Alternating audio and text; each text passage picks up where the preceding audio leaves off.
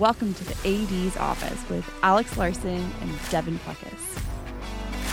What's up, sports fans? Welcome back to the AD's office. I'm Alex. He's Devon.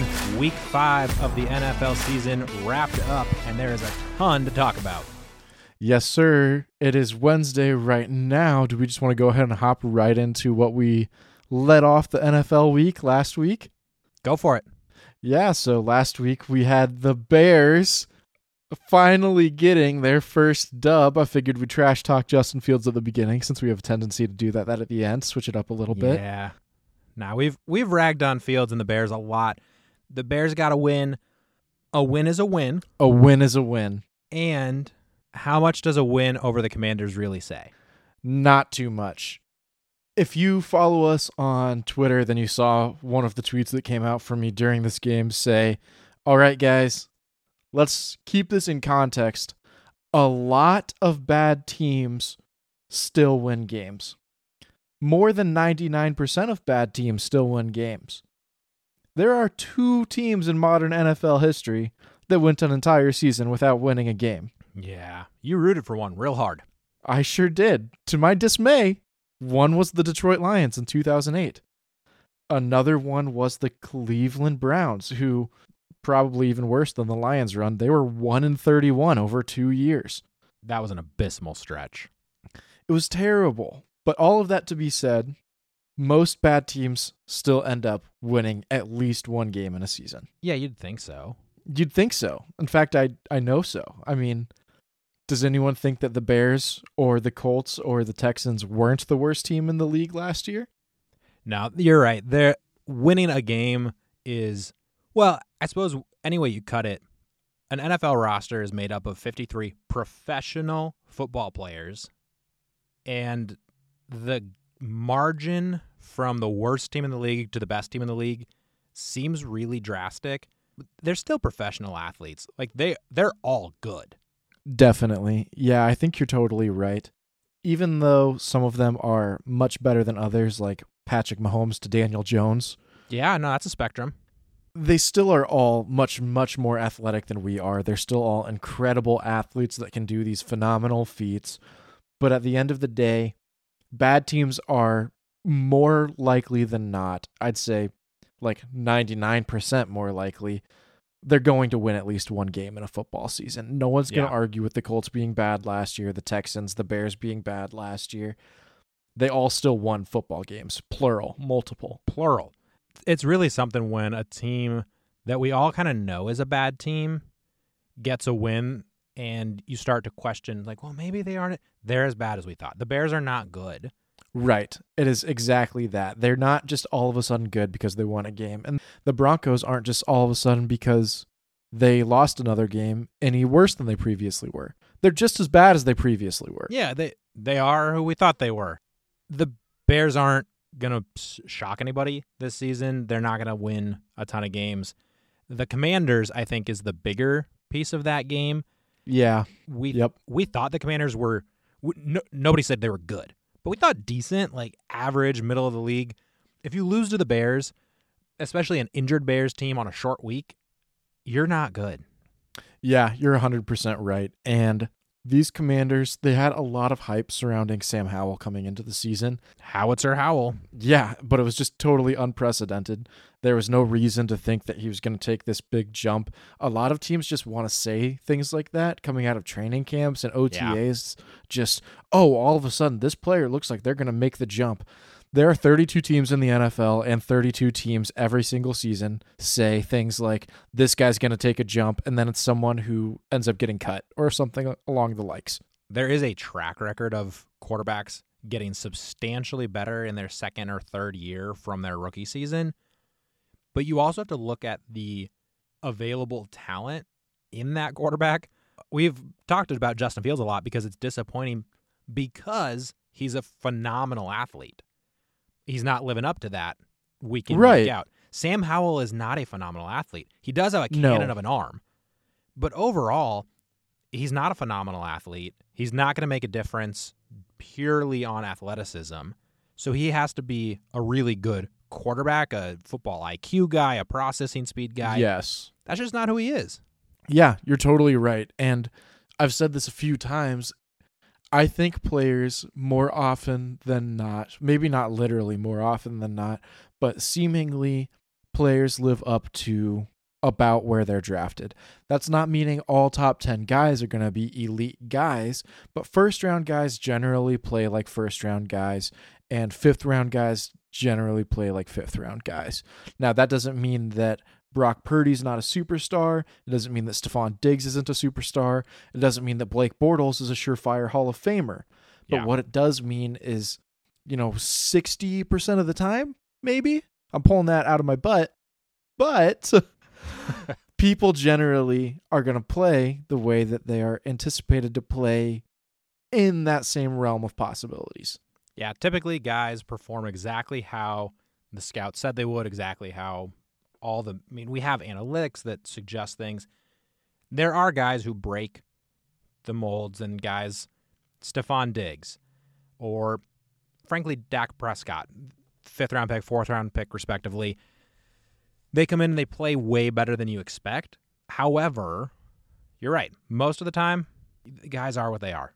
Yeah, there's definitely outliers. Like Kirk Cousins was a later round pick, Russell Yeah. Wilson was a third round pick. There are guys that definitely still make impacts in the league. But we can also say that while quoting those couple of examples, there's like a 78% hit rate, I think is the statistic. Don't quote me on that. I could be wrong. You could check out at MathBomb on Twitter for the real stat. But something along those lines, quarterbacks taken outside of the first round are busts. So we just Yeah. happen to remember the guys who aren't, but how many dozens of guys taken Oh, in those rounds are terrible, like Yeah. Kellen Mond, for example. Well, and we also remember the busts that are taken in the first round like it's some huge sample size because it's like, oh, Ryan Leaf, JaMarcus Russell, Johnny Manziel, these quarterbacks who don't pan out were high draft picks. You mentioned Blake Bortles, Josh Rosen. There are a ton of guys who flame out or just frankly are never good. But that's also discounting all of the really good quarterbacks that were drafted in the first round. Right. And that's totally it. And essentially, I don't want us to get away from thinking that the Bears all of a sudden took this massive step forward. That's Yep. not me saying the Bears can't take one forward. I'm a Lions fan. We were 1 and 6 to start the season in 2022. Here we are in 2023 and the Lions are easily on top of their division. Yeah. So that's not to say that the Bears can't make a run later or the Vikings can't make a run later or Right. the right. commanders or whoever. But today we have two games of good football ish on the record for the Bears. Same thing goes for the commanders and a whole lot of bad quarters of football. Yeah. And works on the other side with teams and quarterbacks that you really won't sell stock in because you know at some point they're going to figure it out. We've been talking all season about Joe Burrow and the Bengals, and they've looked terrible. I dropped them way down in the power rankings last week. I think I had them at 21, 22. Yeah. And we've continually said if we had to put money on it, Joe Burrow will figure it out. This weekend looked like Joe figured it out. Yeah, it sure did. And we both had them as kind of meteoric risers this week, too. I don't want to spoil too much, but yep, you had them at 22 last week. I had them at 17 last week. And then this week, we each have them at, you've got them at 15, and I've got them at 13, it looks like. So Yeah. we both increased them quite a bit. And when you look at it, you can say, oh, they've only got two wins, but it's not that we see a two and three football team. It's a we see what they have been and that Yep. they're back to it. So even though they're two and three, they can still turn out to be this elite football team that we know they can be because we've seen them do it for the last two or three years. Yeah, and Joe Burrow obviously has been dealing with that the calf injury.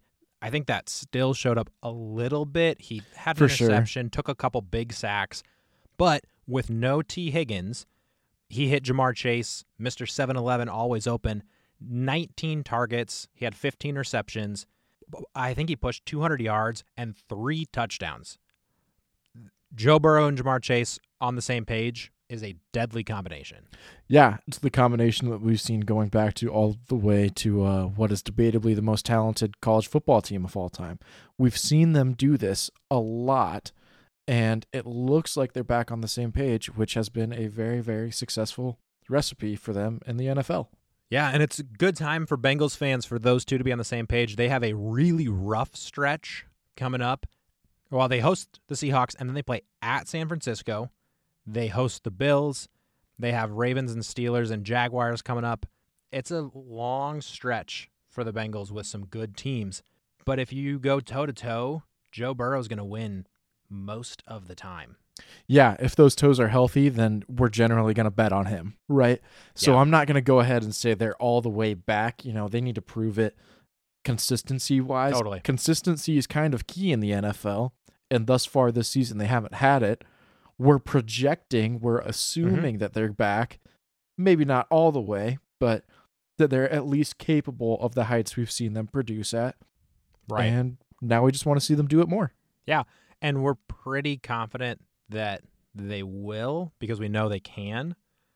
A team that I'm not at all confident with and I think is majorly on the hot seat is the New England Patriots. Yeah, the Patriots are they don't look anything like the Patriots of old, just to be incredibly clear. The defense is terrible, which we've seen them prop up a lot of mediocre teams in the past. Yeah. That's not to discount all the things that Tom Brady did. He's the GOAT. He's unquestionable. Everything he did was essentially incredible. However, when people bring up the stats like he never had a bottom 16 defense, he never had a run game outside the top 13, things like that, we're not seeing that type of support for Mac Jones. No, we're not. and Mac Jones is not picking up any of the slack either. Yeah, and it is it is both of those things.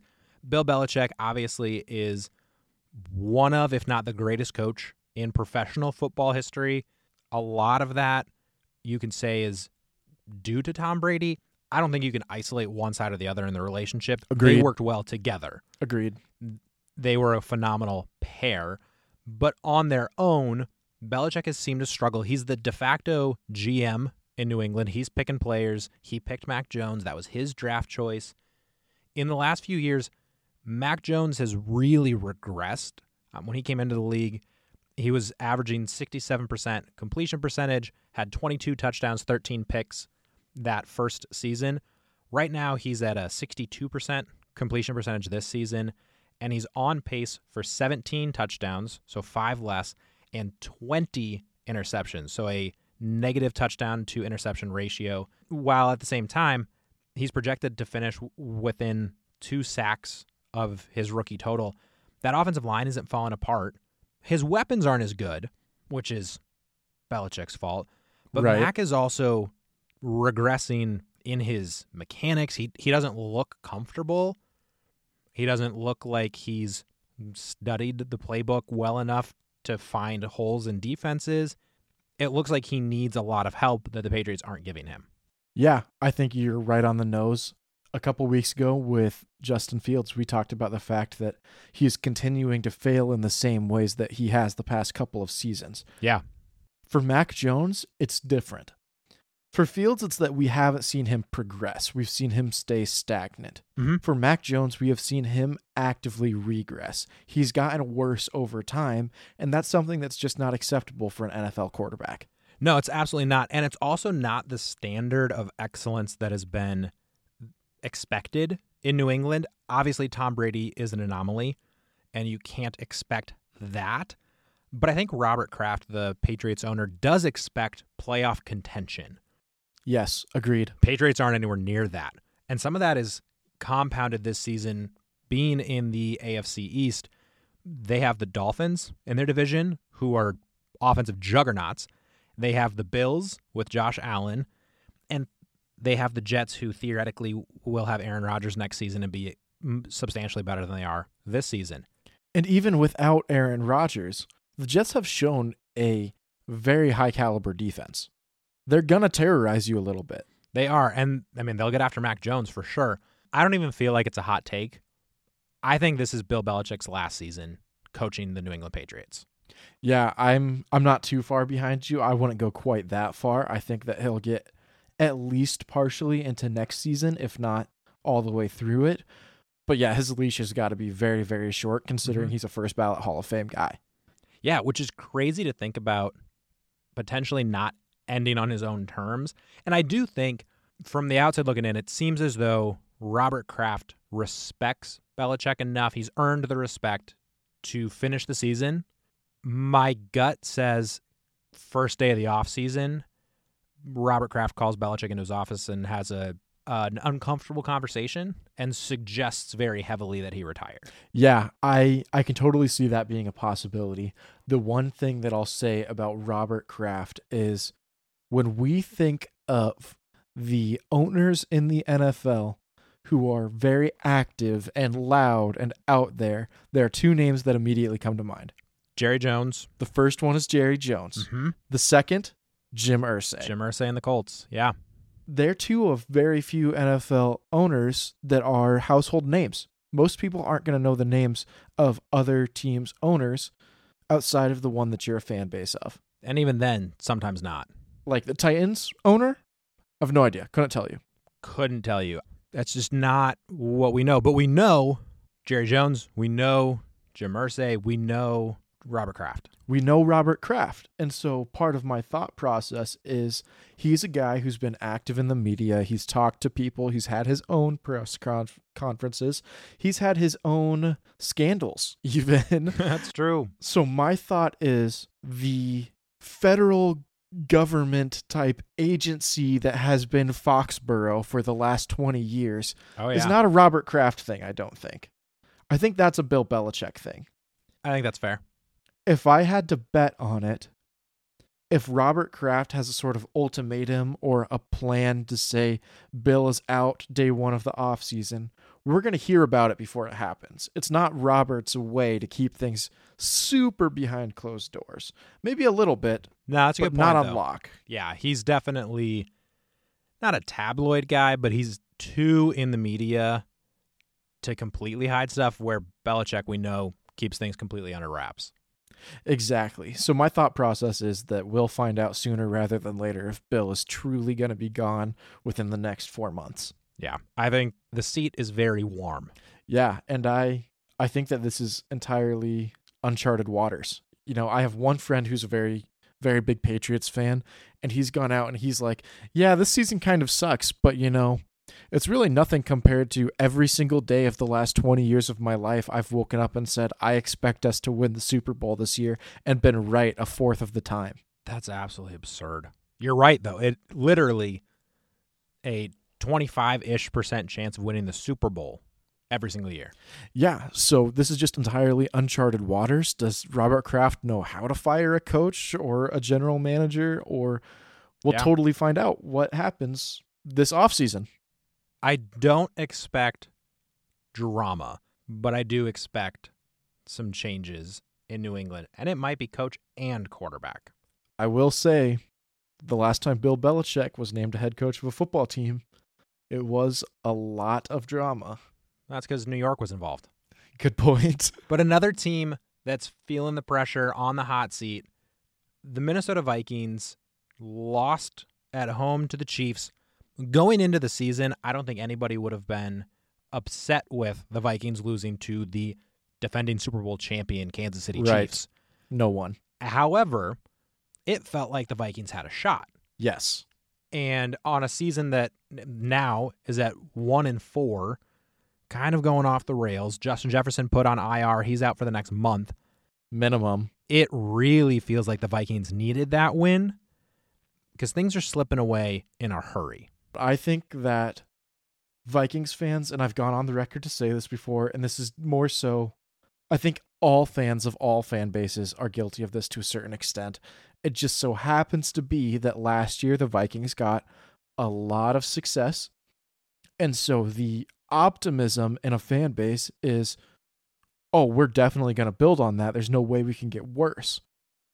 The reality is how many of those wins were luck? Yeah. Was it and I'm not going to say all of them were. They're a good football team. They had the best receiver in the NFL. Kirk Cousins played very good football to start the season. He was only okay, but he was very efficient. He didn't Yep. turn the ball over. He wasn't throwing for 300 yards and two touchdowns every week for the first five games. Nah, but he, he But he wasn't a was- liability. but he wasn't a liability. He was getting it done for them. And then at the end of the season, he was throwing 300 yards and three touchdowns every game. So So in reality, yeah, they won 13 games, but mm-hmm. maybe five of those were luck. Yeah. And that's true of every NFL team. Totally. If you win 11 one score football games, you can't expect to do that every single season. You have to get a little bit better and start blowing a couple of those bad teams out, like you've been saying all Yeah. season long. Totally. Good teams will beat the pants off of bad teams. The Vikings have been very competitive with everyone. They haven't beaten the brakes off anybody. Exactly. And I'm not going to say that the Vikings can't flip it around. I know a lot of fans have completely lost hope, but as a Detroit fan, look at us last year, 1 and 6. Yeah. We were half a game out of the playoffs. And honestly, on the last day of the season, it's almost a unanimous take in media at this point in time that the Lions were a top 7 team at worst on the last day of this last season. Yeah, no, the Lions ended re- really, really well last season, started hot this season. So there's hope for the Vikings. I think the bigger concern is a month from now, with Jefferson sitting out this entire time.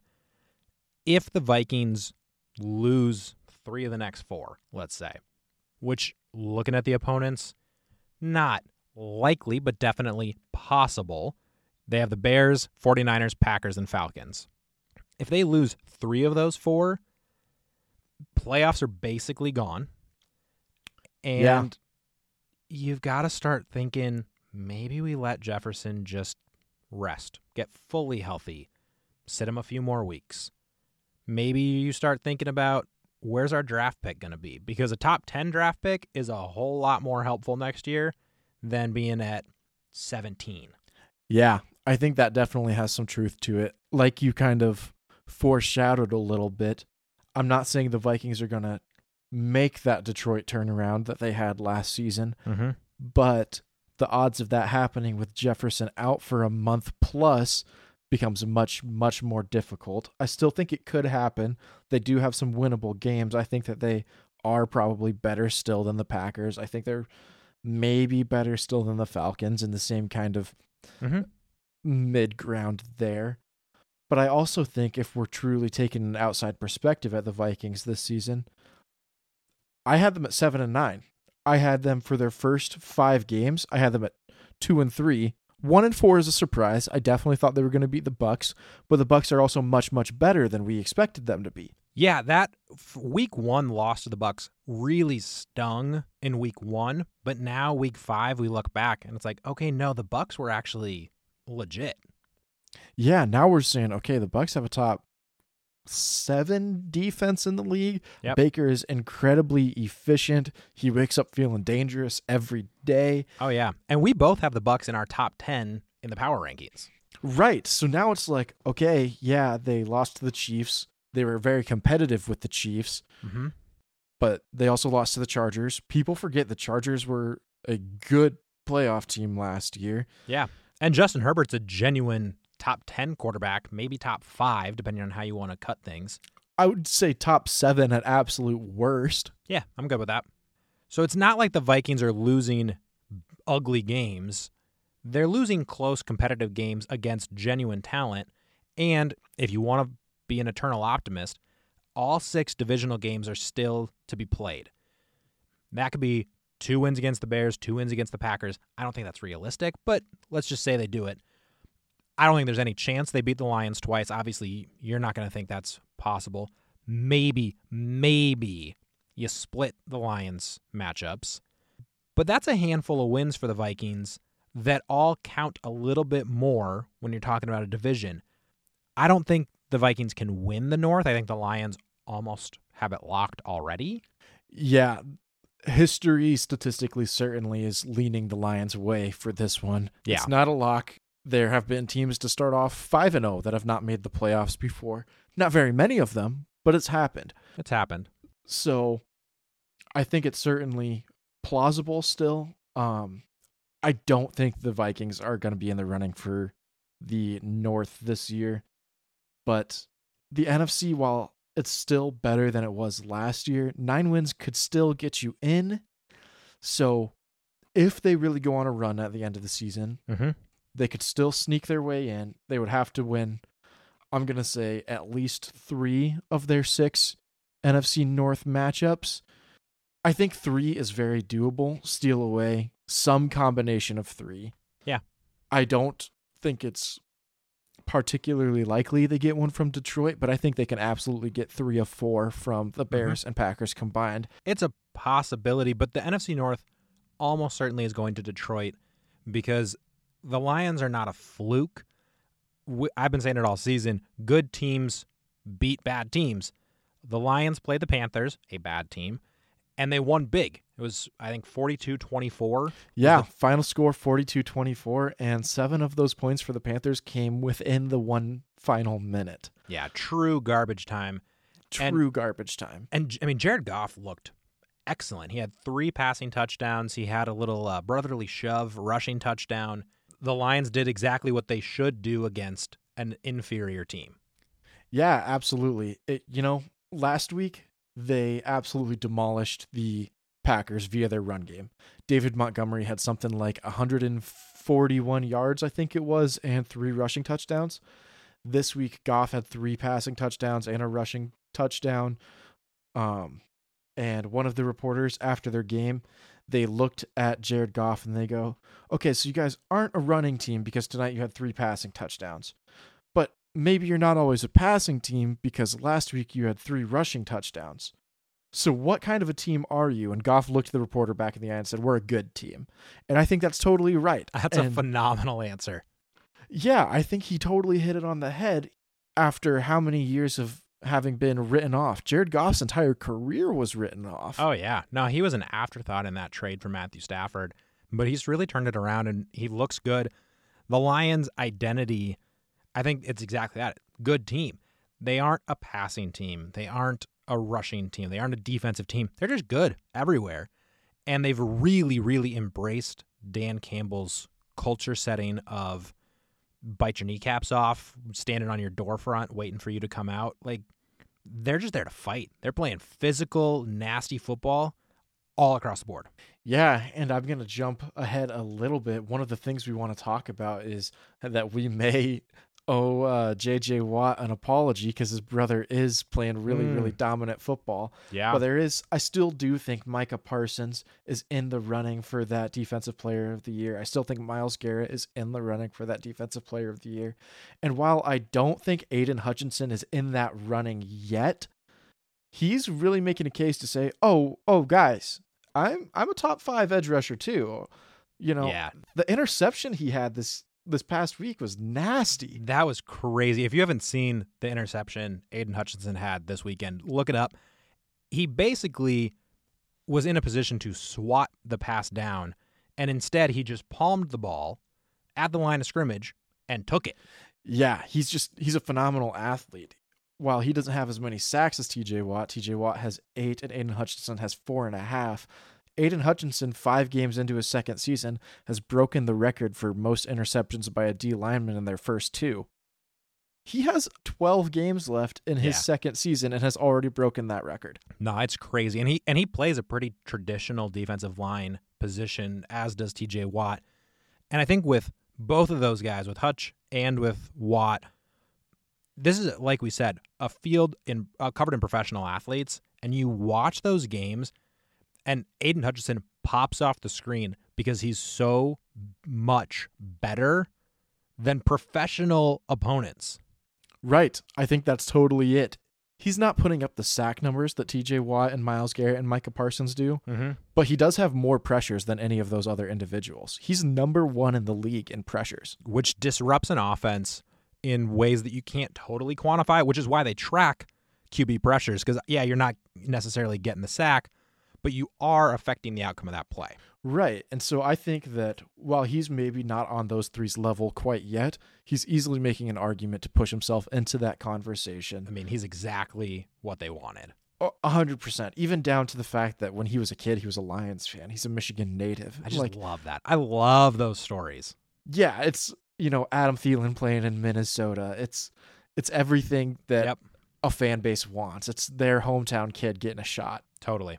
But TJ Watt is a different breed. He wrecked the Ravens left and right, ended the game with a sack, and sealed the win in a game that the Steelers had no business winning. And apparently, TJ Watt actually dislocated his finger so badly in the game. He tore multiple tendons in his finger. He just shoved it back in because he didn't want to come off the field. That's I'm gonna say that's awesome, but I don't want to condone such behavior. No, But it's like kind of awesome. it's kind of awesome. It's nasty. And um, kids, if you're listening, if you dislocate a finger, please go get it checked out. yeah. have a, yeah, do- Go have to a the doctor, doctor. set that. Um, TJ Watt doesn't care. TJ Watt, you're so cool.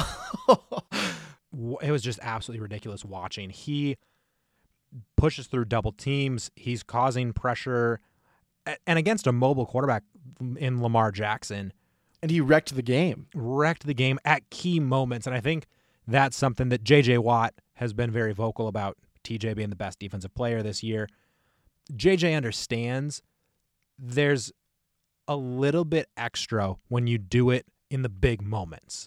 Yeah, for sure. We saw we saw that in the Super Bowl. The Rams having the Super Bowl kind of on the line, needed a play, and Sean McVay was mic'd up, and he's like, "Aaron Donald's gonna make a play. Like Aaron's gonna get it."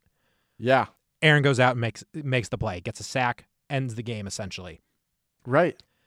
Some of those guys, Aaron Donald, T.J. Watt, Aidan Hutchinson, it's putting himself in that conversation. They're defensive players that, when it's all on the line, you just kind of know they can get it done.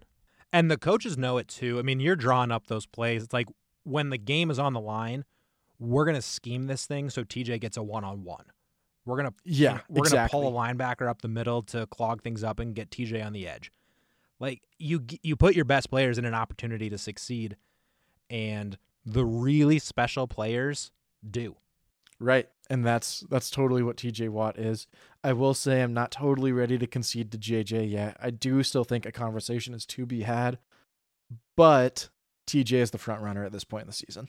Yeah, nah, he's he's phenomenal. We'll see how it all unfolds. Micah Parsons, Myles Garrett, Aidan Hutchinson. It's going to be an interesting conversation for defensive player of the year, but it's fun to have a lot of guys in that talk. On the offensive player of the year, which also includes MVP consideration, somebody we're going to need to start talking about seriously is Brock Purdy. Yeah, the guy has been on a tear. And last week we even talked about it. We were going out and we were saying, how does Brock have better odds than Christian McCaffrey?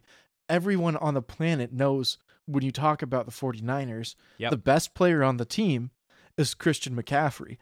And I've been thinking to myself a little bit after watching that game on Sunday night. This reminds me an awful lot of the Rams team that lost in the Super Bowl to the Patriots. Jared Goff was in the MVP conversation, but who was the best player on that team? Todd Gurley. Right. But Jared Goff did a lot in that season to put himself in the conversation. And now I'm staring at Brock Purdy and I'm like, okay, Christian McCaffrey's the best player on your team. But here we are with Brock Purdy being ranked eighth in passing yards, seventh in passing touchdowns, Mhm. second in completion percentage, second in yards per pass attempt, tied for first with CJ Stroud in interception uh, percentage. Neither of them have thrown a pick yet, five games Yeah. into this year. He's first in quarterback rating and he's first in passer rating. Those are phenomenal stats. And there is a lot of chatter. I think because Purdy was not a first round pick, he was literally the last pick in the NFL draft. There's a lot of chatter about, well, it's a good system, or Shanahan's a phenomenal coach, or he has Christian McCaffrey, George Kittle, Deebo Samuel, Brandon Aiyuk. He has incredible talent around him. All of that is true, and he's still the quarterback out there executing. When we, I've said this before, but when we compare what Jimmy G did with virtually the exact same Mm, team, mhm. not literally, but very, very similar rosters, Yeah, and same coach, same playbook. same coach, same playbook. Brock Purdy is doing more with the same types of things and is trusted to do more with the same types of things. I think that's a huge piece of it. Shanahan, if you track his career, kind of go back a couple coaching stops for him, he really designed an offensive system that requires two things out of your quarterback good processing and accurate ball placement. You got to have high football IQ and you have to be able to put the ball between the numbers. Make make it catchable for the receivers. Purdy does that extremely well. And on the flip end of that same coin, I want to say, okay, I was watching the Raiders take on the Packers, Yeah. and we were out here saying, okay, how many times is Garoppolo going to miss Davante Adams going down the middle of the field? No, it's a, it's an interesting comparison because obviously Jimmy G was the 49ers quarterback. And on top of all of that, Brock Purdy looks this good, seven months removed from a major elbow surgery in his throwing arm. Like what he's doing is unprecedented. Right. He's doing all of these things coming off of Tommy John surgery, and he just looks great. It doesn't does. matter at all. Yeah, and after this weekend's performance, he's now, I believe, tied for fifth in MVP odds. Rightfully so, to be honest. Yeah, it's a real conversation. Brock Purdy is a genuine MVP candidate after five weeks. And that doesn't mean that Christian McCaffrey shouldn't also be. I will say, thinking back to that same analogy from earlier with Jared Goff and Todd Gurley. Yeah. If you have two players on your team in the running for most valuable player, chances are neither of them are most valuable because they're both incredibly valuable. So Yep. you can't truly be an MVP of an entire league, That's a good point. But they are two of the absolute top players in the NFL right now. Yeah, and I think we're living in a reality where the Niners are good enough. We could see Brock Purdy MVP and Christian McCaffrey Offensive Player of the Year. Absolutely, we could. So that'll be fun to watch as it unfolds the rest of the season. Another MVP candidate, Tua Tagovailoa and the Miami Dolphins. Tyreek Hill specifically is an absolute cheat code. This weekend he was 8 for 9 with 181 yards. So he was averaging 22 yards a catch. He had a 69 70 yard touchdown. When we talked earlier about identities of teams, the Miami Dolphins have an identity. Speed. Yeah, I think you're absolutely right. You know, when we say the Lions' identity is literally just Dan Campbell, the Yep. Dolphins' identity is literally just I'm faster than you. I'm faster. That's it. They're going to outrun you all over the field. And the absolute abundance of riches is crazy because they lost De'Von Achane for a number of weeks. He's going to be out with a knee injury. And the national media really hasn't even batted an eye. It's like, oh, it's a bummer for him. He's been phenomenal the last three weeks. And hmm, the Dolphins will hand it off to Mostert. Eh, they'll throw it to Waddle. Eh, they'll throw it to Tyreek. They have so many ways to slice and dice defenses that it almost doesn't matter if somebody gets hurt, unless it's Tua. Yeah, exactly. Unless it's Tua. We have seen one, maybe two offenses better than what we all dubbed the greatest show on turf. The Yeah. 2000 Rams were at the time labeled the greatest offense in NFL history. Mm-hmm. I will say we've since seen the 2013 Broncos go on to absolutely dominate everything that wasn't the Super Bowl. Yeah, Peyton totally. Manning, you know, with 5,000 some yards and 50 some touchdowns and, you know, multiple thousand yard receivers and et cetera, et cetera, et cetera. That was the greatest offense in NFL history. Mm-hmm. But these Dolphins, they have more total yards through their first five games than the 2000 Rams, more total yards through their first five games than those 2013 Broncos. Yeah. They truly, for through the first five games of the season, are possibly the best offense in NFL history. Yeah, it's going to be super interesting to see if they can sustain that because we talked about last year. They started really hot and kind of faltered. Obviously, it's a better team. This year, they added some more pieces. They've had more time to gel. Mike McDaniels is doing a phenomenal job calling plays. They use motion all over the field, and basically, they're moving pieces every single time, and they're all really, really fast. We just need to see them continue to put it together more consistently. Then we'll be talking, okay, there's a three way race for the AFC championship, and the Bengals aren't even in it. which is crazy to think. So we'll we'll see that. The Bills are an interesting one. Obviously, they lost this weekend in London, and I do think it's really interesting. The Jacksonville Jaguars knocked off the Bills. The Jaguars we all expected would be pretty good. Most of that hinging on Trevor Lawrence being better and getting better every season. But I also think what's interesting here, the travel effect of going to London. the Jaguars had back to back London games, stayed in London, host the Bills, who are supposedly a better team, and they got the win. Yeah, I think the travel absolutely had something to do with it. But I also think the Bills, going back to last year, even to start the season, they were very, very heavy Super Bowl favorites. Mm-hmm. Okay, Bills, we need to see you put it together for more than two consecutive weeks. Yeah, we'll see what they can do. But again, we talk about it often. A truly elite quarterback makes a world of difference. QB wins, not a stat. And any individual player that's going to influence a game, quarterback has the most direct effect. Josh Allen is elite. Definitely. And Trevor Lawrence, as much as we said he is maybe the best quarterback prospect ever, Maybe question ever. mark. We still need him to put it together for a full season. He finished last year super, super strong as well. So, not to take away from their win, but also Bills, let's see you put it together for multiple weeks. Jaguars, you've looked off to start the year. Okay, are you going to build on this now? We want to see you be consistent too. It's looking like the powerhouses in the NFC are going to be really consistent. The last several years, the AFC has been significantly better, but this year it looks like the AFC is really not picking up where they left off. So we'll see what happens. Yeah, and there's no cakewalk for the Jaguars because the Houston Texans, kind of out of nowhere, are good.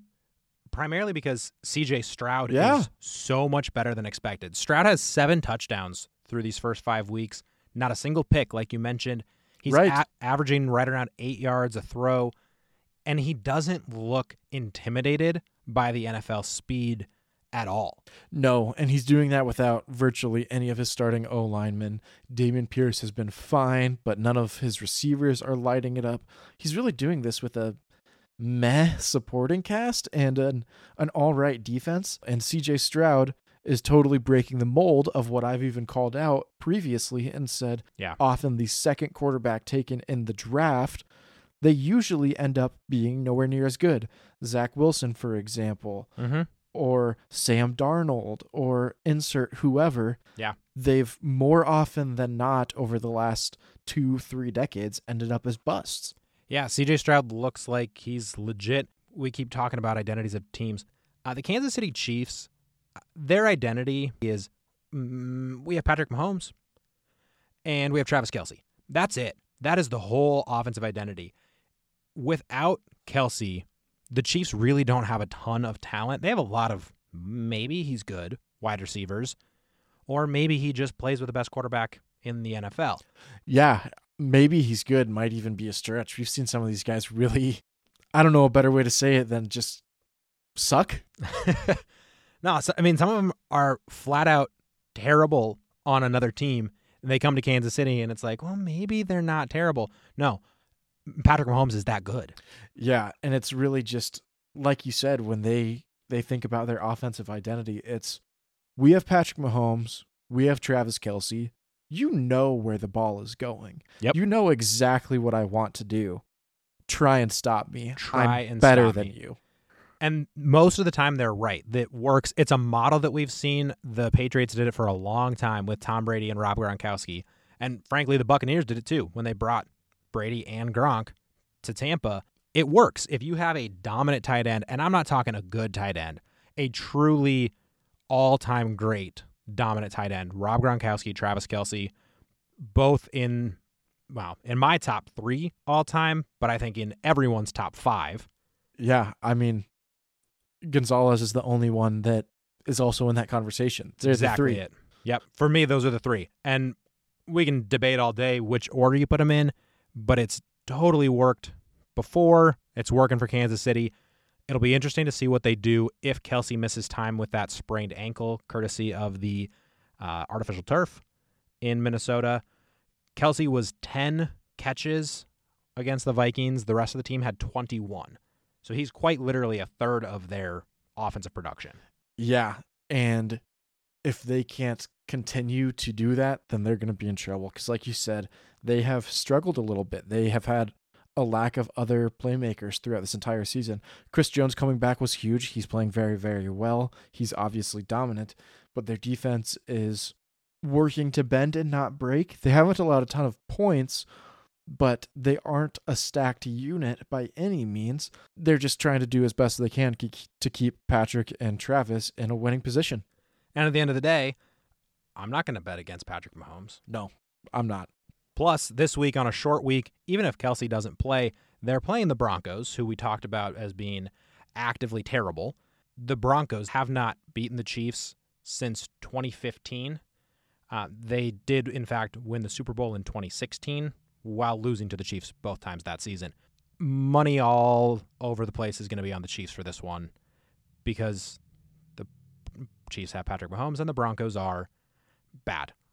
The last quarterback to play for the Broncos and beat the Chiefs is Peyton Manning. And I don't think Russell Wilson in any year, even when he was playing phenomenally in Seattle, is anywhere near as good as Peyton Manning. No, that's a that's yeah. The Broncos weren't good this weekend either, and this was a bit of a revenge game in a sense. Nathaniel Hackett, the offensive coordinator for the New York Jets, was the head coach of the Denver Broncos last year, and they determined that for whatever reason he couldn't, well, for lack of a better word, hack it. they they traded away a ton. They traded away a first round pick and a second round pick to bring in Sean Payton, since he was technically under contract with the Saints. And Payton basically said Nathaniel Hackett put together the worst coaching performance in the history of the NFL. Not exactly the words, but pretty much. So it felt like a personal vendetta for the Jets to come in and play the Broncos, play Sean Payton's Broncos, and prove that Hackett maybe wasn't the issue. And after that game, I think they were right. The issue may not have been the coach. Yeah. I mean, I will give some slack to Russell Wilson. He's definitely not the issue this season. It's not like he is the answer. He's not providing solutions, but Yep. he's definitely not the major issue. The defense is, and granted, defense is not what Sean Payton is known for, True. but you are a coach that is going to be in the Hall of Fame one day. You have expectations and mm-hmm. standards that you should be meeting, which you are just absolutely failing at. Yeah, and I mean, you said Russell Wilson is not the problem, but he's also not the solution. The issue with that is they're paying him to be the solution, to cover up some deficiencies, to make up for some shortcomings on the roster, and he's just not doing that. And I did just go ahead and look up what the exact phrasing was.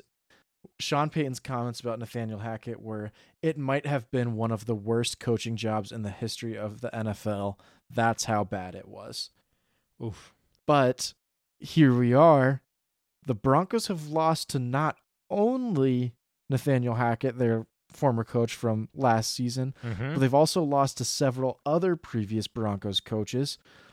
Uh, McDaniels with the Raiders, they lost to him just straight up. He's a head coach of the Raiders now. Yeah.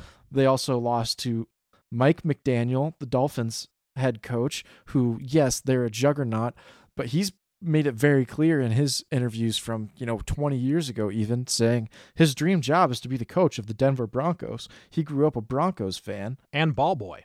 And ball boy. Yeah. They lost to him. They've lost to Vic Fangio. They they're losing to everybody that they let walk. And I'm not saying that it was the wrong choice to let those guys walk. No, not necessarily. Hackett did do a bad job, but Mm-hmm. you can't say those things and then do as equally bad of a job. Right. And meanwhile, Sean Payton's old team, the New Orleans Saints, dropped 34 on Bill Belichick's Patriots in a shutout victory. So Sean Payton, not on the hot seat yet because of what they gave up to get him, but it's going to get pretty uncomfortable if the Broncos keep playing like this. Yeah, it's totally possible. I mean, we've beat it to death already, but they did let up a borderline NFL record 70 points in one game. And if we jump into the power rankings, I think you actually do have the Broncos near the bottom, if not on bottom. I do. I've got them at number 32 after this past week. Um, you could convince me otherwise, but they just look terrible out there all the time. Yeah. There are a few teams that are really going to be in the running. We need to see what they do in the next week or two, like the Raiders or the Patriots, or honestly, after this past uh, weekend, even the Packers could be in the running for that. It'll be interesting. I I mean, I'm with you. I have the Broncos as 31. I still have the Panthers at the bottom of the barrel.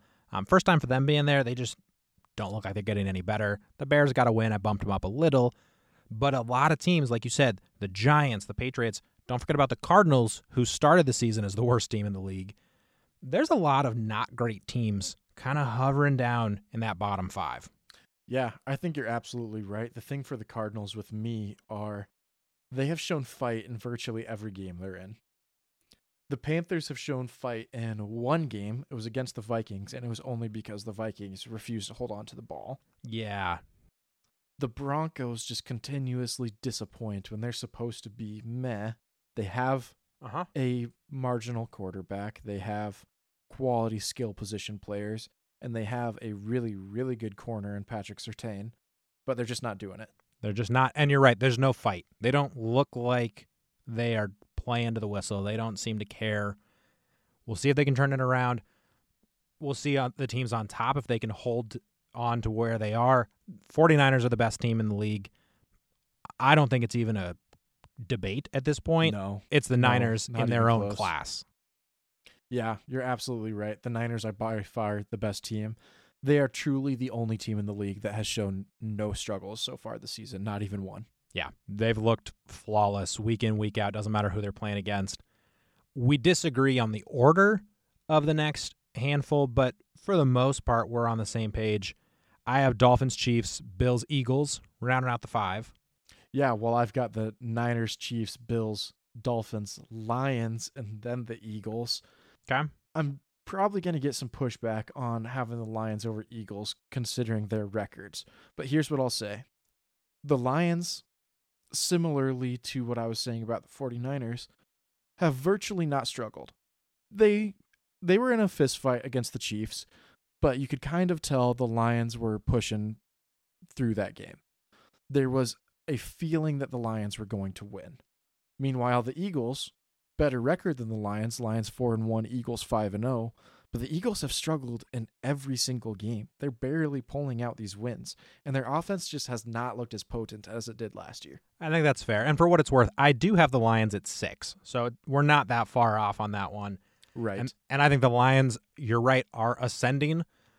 If the Eagles don't make some convincing wins, I think they'll start to drop. Yeah, exactly as you've said all season long. Good teams beat up on bad teams. I need to see the Eagles beat up on a bad bad team. Similarly, I've got the Chiefs at two. Mm-hmm. Uh, if they don't start putting up some big wins outside of against the Bears, who were at the time the worst team in the league, maybe Right. still are, they're going to be dropping too.